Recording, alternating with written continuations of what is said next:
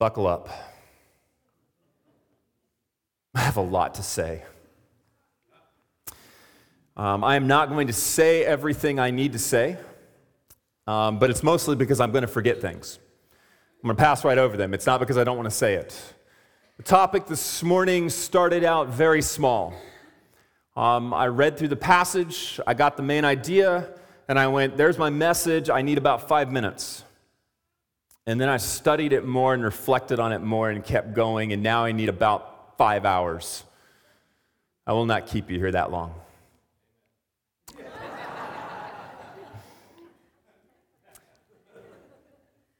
but I will begin with two stories that are related by the same topic, but are quite different stories story is told of two women in Shanghai who were discussing the topic of pride. And they began to wonder if Hudson Taylor was ever tempted to be prideful because of his many accomplishments. One of the women decided to ask Taylor's wife, Maria, about it. Maria promised the women that she would find out. When Mrs. Taylor asked her husband if he was ever tempted to be proud, he was surprised. Proud about what? He asked. About all the things that you have done, his wife explained. And Taylor responded, I never knew I had done anything. Here's the second. After resigning his pastorate to go lead another church, a pastor was approached by an endearing older member of the congregation. She wept over the pastor's decision to leave, and she said, Things will never be the same. The minister tried to console her by saying, Oh, don't worry. I'm confident you will get a new pastor who is better than me.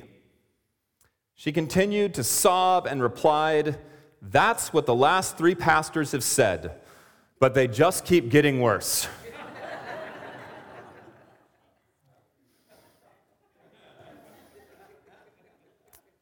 this morning, I want to talk about humility.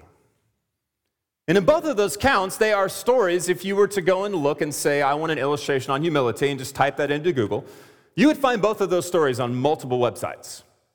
Stories of humility.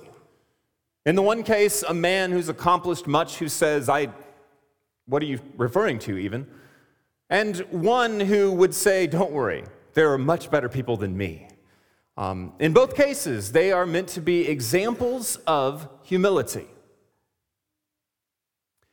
I am convinced, and I will explain why, that neither one of those really represent biblical humility. Neither one of them are what we see in Christ as our example of humility. And so I want to ask a couple of questions this morning. Number one, why does humility matter? Number two, what does it look like? And number three, how do we do it? Why does humility even matter? Number one, because it matters to God. Listen to these verses. I just pulled a few. Listen to them carefully. You'll know a few of them.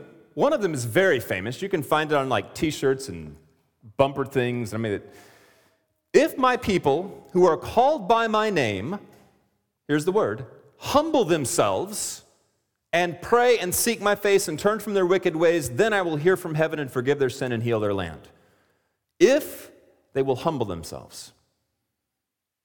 Here's another one from Psalm 25. He leads the humble in what is right and teaches the humble his way. Psalm 76 From the heavens you uttered judgment the earth feared and was still when God arose to establish judgment to save all the humble of the earth.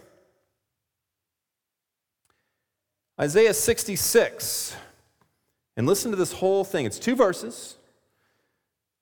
Thus says the Lord Heaven is my throne, the earth is my footstool. What is the house that you have built for me, and what is the place of my rest?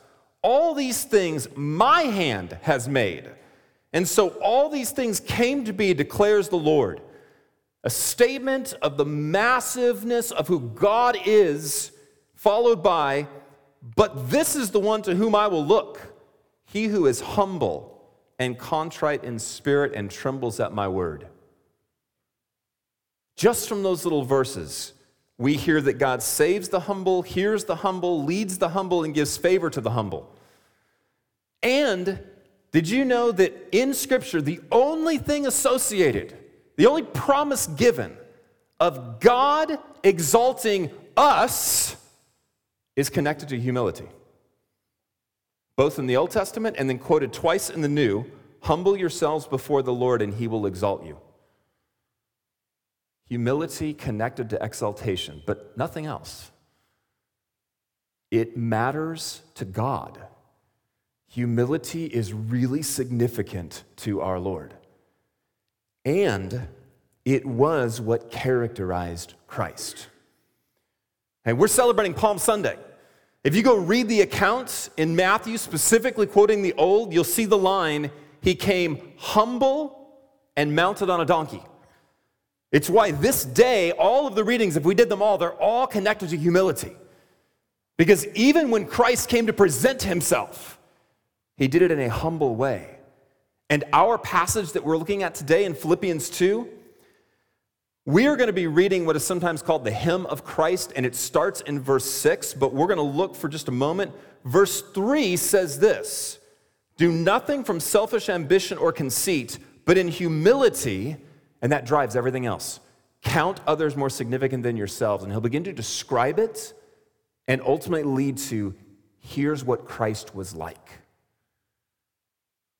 How important is humility?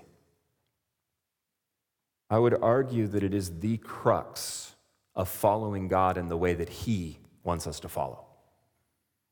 That all the way through, it's who He listens to, it's who He leads, it's who He wants to save, it's who He wants to use, it's who He will exalt, and it is the way in which Christ lived His entire life on earth.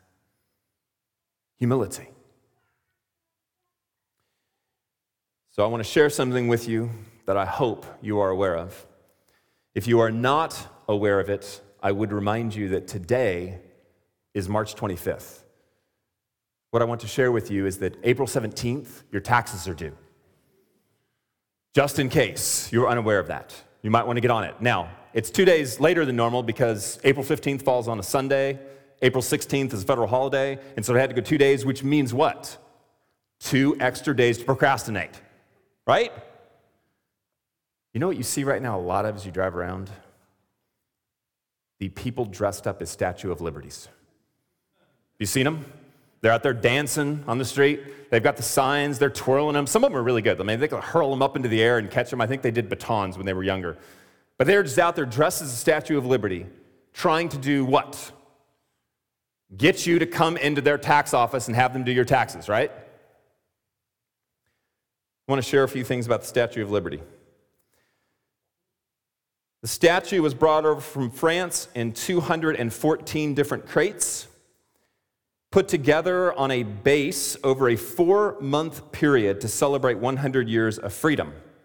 It stands just over 300 feet tall if you include the base. The statue is 101, 151 feet tall from base to torch.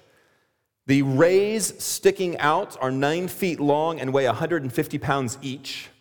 The whole statue weighs in at 450,000 pounds. At its feet lay broken shackles as a symbol of freedom.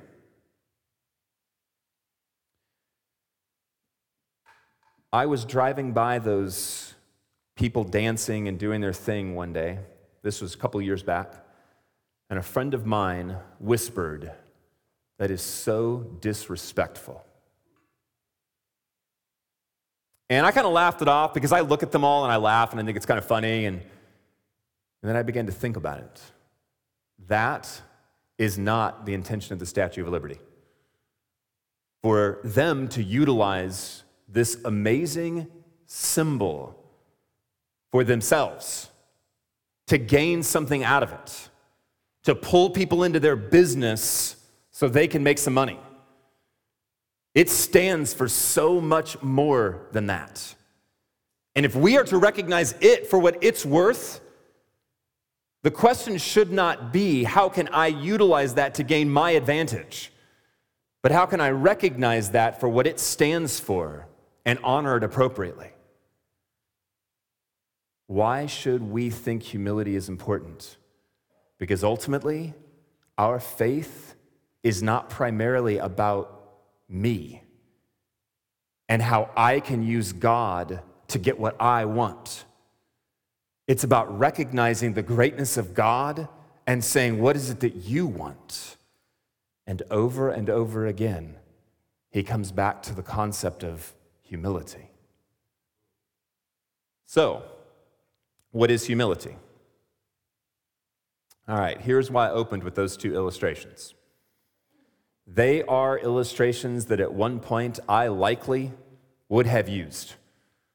I would have taken that Hudson Taylor thing and been like, see, that, that's what we all need to be. We all need to look at our accomplishments and be like, what?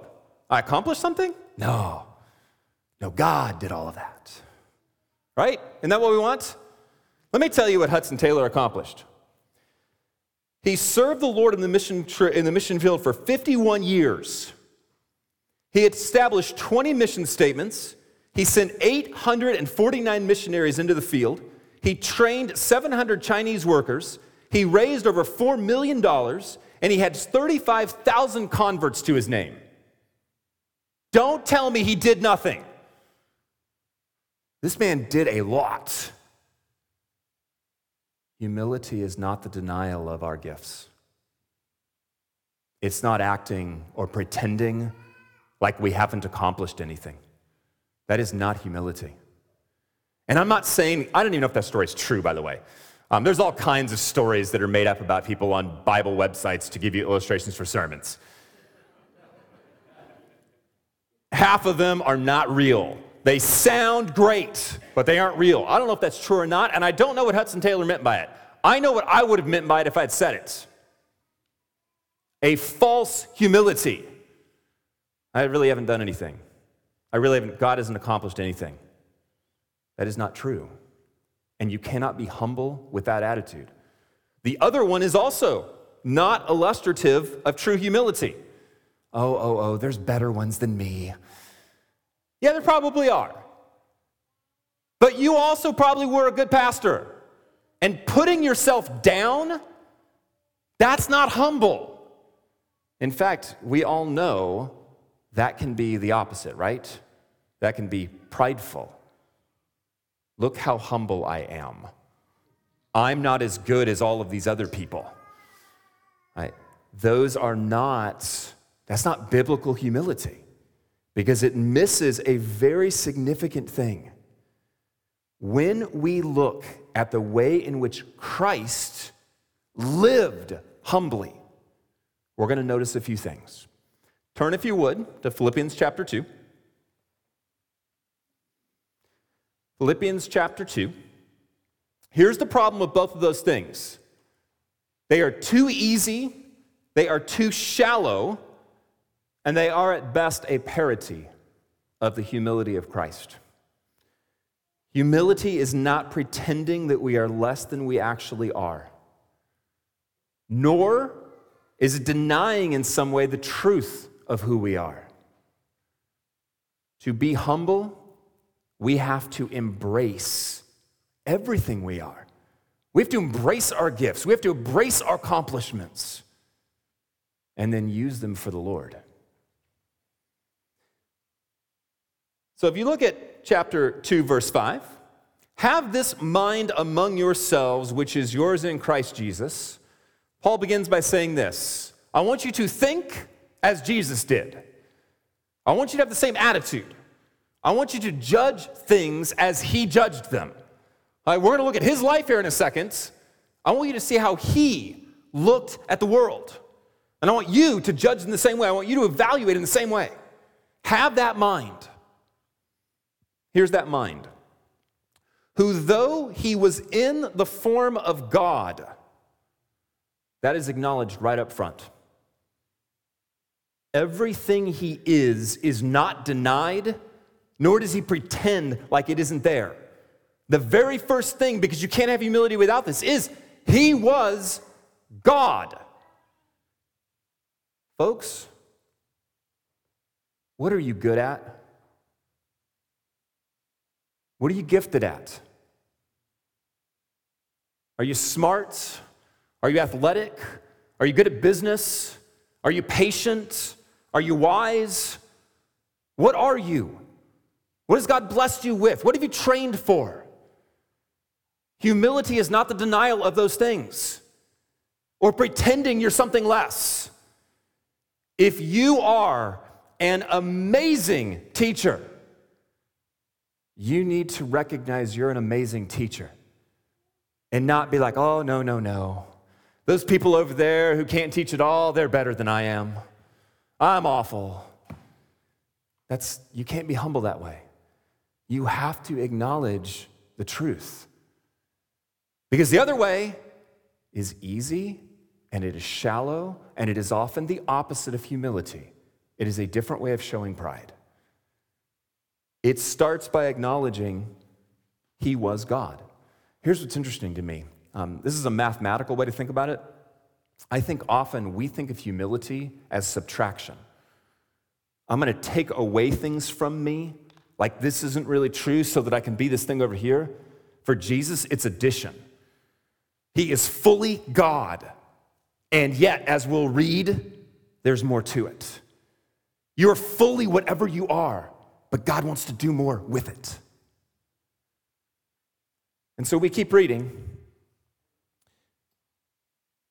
Who, though he was in the form of God, did not count equality with God as something to be grasped.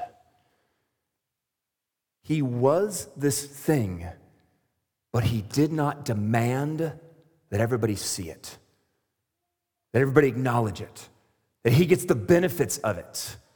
He did not grasp it. He did not reach out and say, All of you must acknowledge me for who I am. You must do these things. I must see in you the recognition that I am all this. He did not have to have that.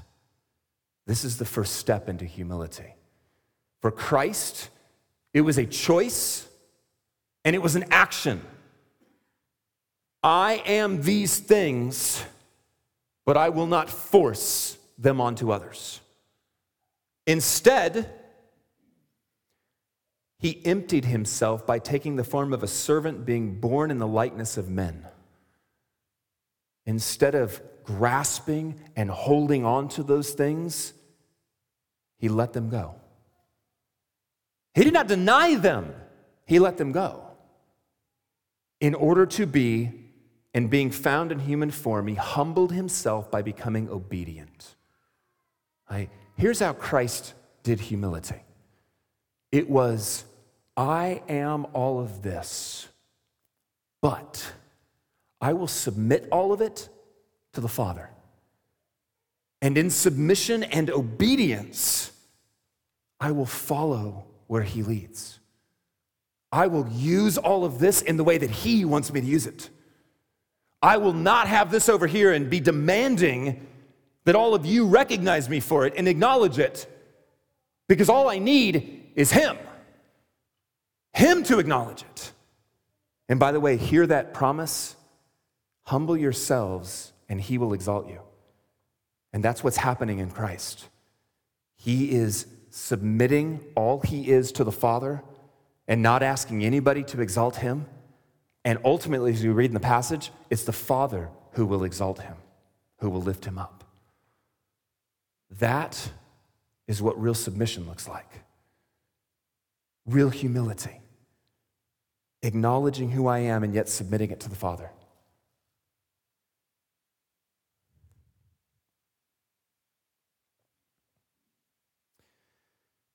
Humility is actively choosing something other than what we deserve because we trust in God. I read this story. It came out of a reputable magazine, and so it may be true. Once upon a time, a writer came across a few soldiers who were trying to move a heavy log of wood without success. The corporal was standing by, just watching as the men struggled. And the writer couldn't believe it. And he finally asked the corporal why he wasn't helping. And he replied, I am the corporal, I give orders. The writer said nothing in response. And instead, he dismounted from his horse. He went up and he stood by the soldiers. And as they tried to lift the wood, he reached out his hands and he helped them. And with his help, the task was finally carried out. George Washington then quietly mounted his horse and went to the corporal and said, The next time your men need help, send for the commander in chief. That is humility. The willingness to dismount and do what needs to be done without recognition, and yet there was no denial of who he was. When it needed to be said to the right person, it was said. That's humility. And for Christ, and I think this is maybe the hardest part, in being found in human form, he humbled himself by becoming obedient to the point of death, even death on a cross. There are no boundaries to humility. Christ went all the way. At one point, he is talking to Pilate, and he says, I could call on the Father, and he would send a legion of angels to come. There was a point when Christ could have stepped out of his humble state. He could have been rescued. He could have stopped this whole thing. He does not. Because true humility is a lasting trust in God all the way through. Not because it's easy, not because, well, God's gonna just do everything I want Him to do. It's because we trust in Him more than we trust in ourselves.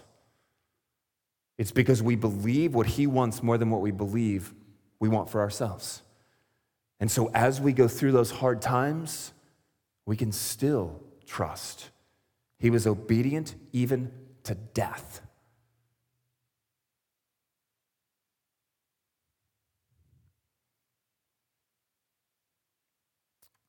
All right, a couple of quick things. How do we do this? Number one, we look to Christ. That's what Paul was doing in this passage in Philippians. Have the same mind as Christ.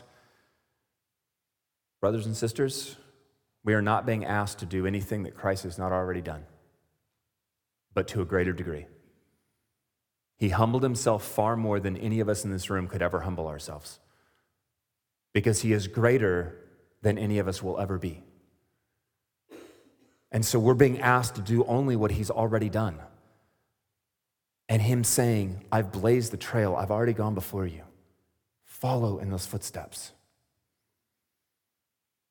Number two, we look to the Father in multiple ways.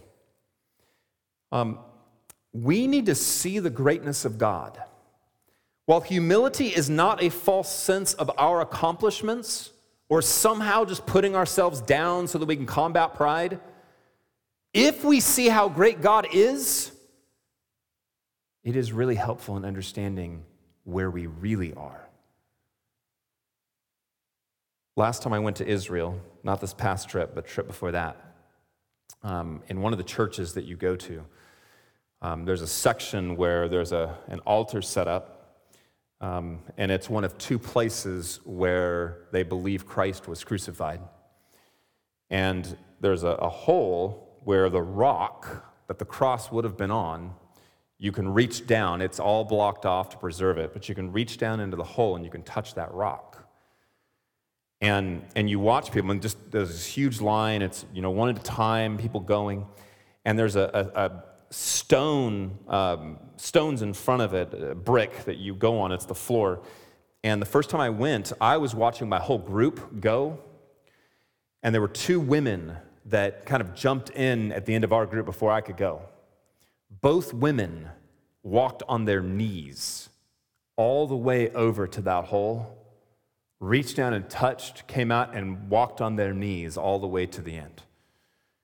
And I just not seen anything like it. And I was thoroughly impressed. And I had all of these ideas in my head, like, wow, I wonder what they were doing. And I like, what that mean to them? And nobody else is doing that. And are, we didn't do that. And are we bad people? And there were all kinds of things I was thinking.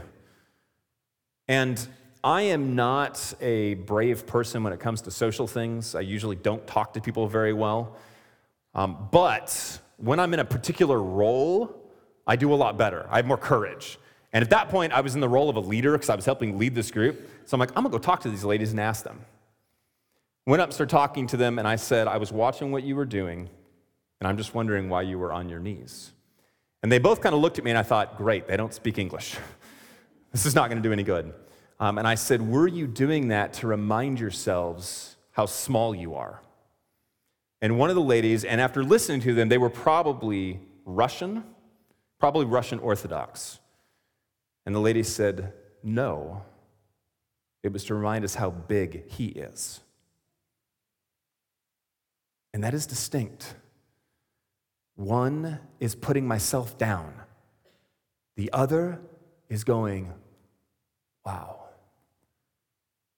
I know what I really am because I know what you are. Humility comes out of that, recognizing the true greatness of God, what Christ has done, who God is, and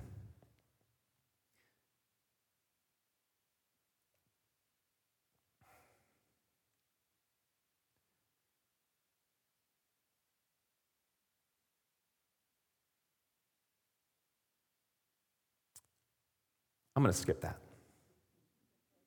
I got to cut some things out. Um, looking to Christ as our example, as our Lord, and as the one who's given up more than everyone else. Looking to God and his greatness and who he truly is so we have a better view of ourselves.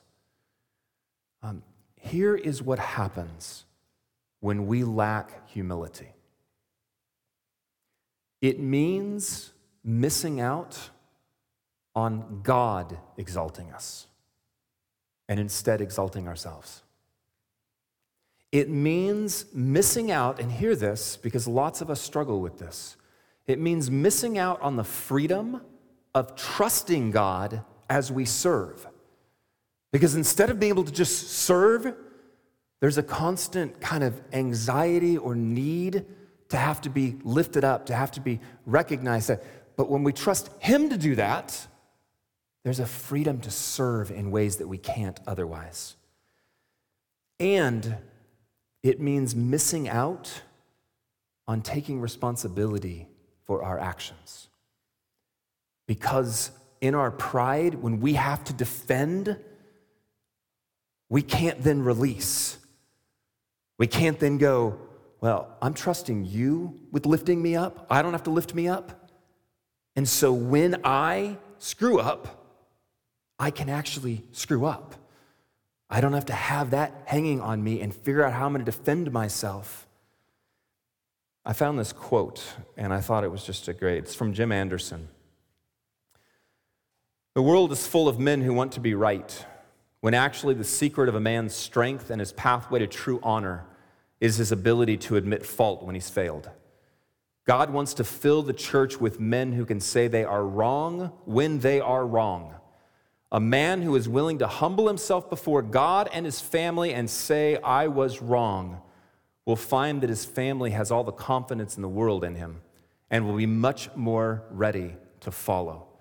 But when he stubbornly refuses to admit his wrong, the confidence erodes, as does the leadership. There are so many areas of our life, church where humility and pride war. And when pride wins, the damage, the disaster, the anxiety, you can only exalt yourself so far. God can do a far better job. And as I thought about this, I will end with this illustration. Who's tried to drive on Main Street? Yeah, try. Um, it's a mess right now. I mean, it is just a disaster as they are trying to widen these lanes. But before they can widen them, they're burying the lines. They're burying the cables. All right, and I want you to think about that the image. Hey, right now, going down Main Street, you cannot miss those god awful, ugly power lines. I mean, they are giant running along the side there. Right, now, those god awful, ugly power lines, they're doing something valuable. They're bringing power to our homes. I mean, we wouldn't be turning lights on and, you know, using our AC, and it, they're valuable. They're doing something. They are serving, we're paying for it, I know, but they are serving the community. However, you see them. They are high and lifted up. Here's what's happening right now they're burying them, they're putting them underground. You will no longer see them high and lifted up, but you know what will still happen? They will still serve you.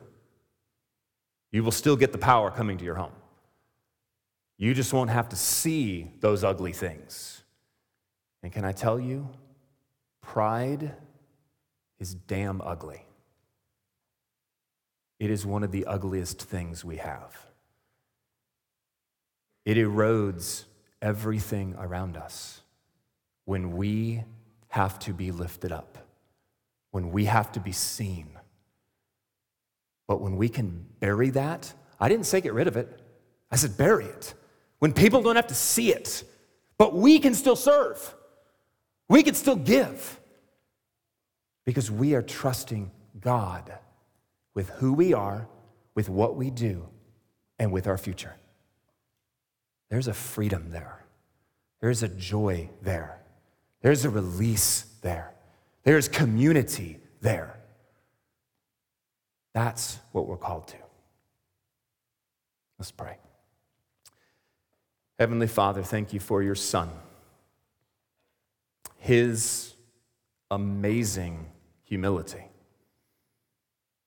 To be God, but not require all of that to be seen, but instead to become one of us, to live our lives, to know hunger and tiredness, to know frustration,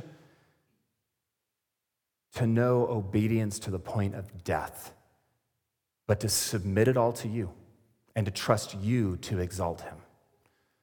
Lord, may we move towards that in our own lives. In Jesus' name, amen.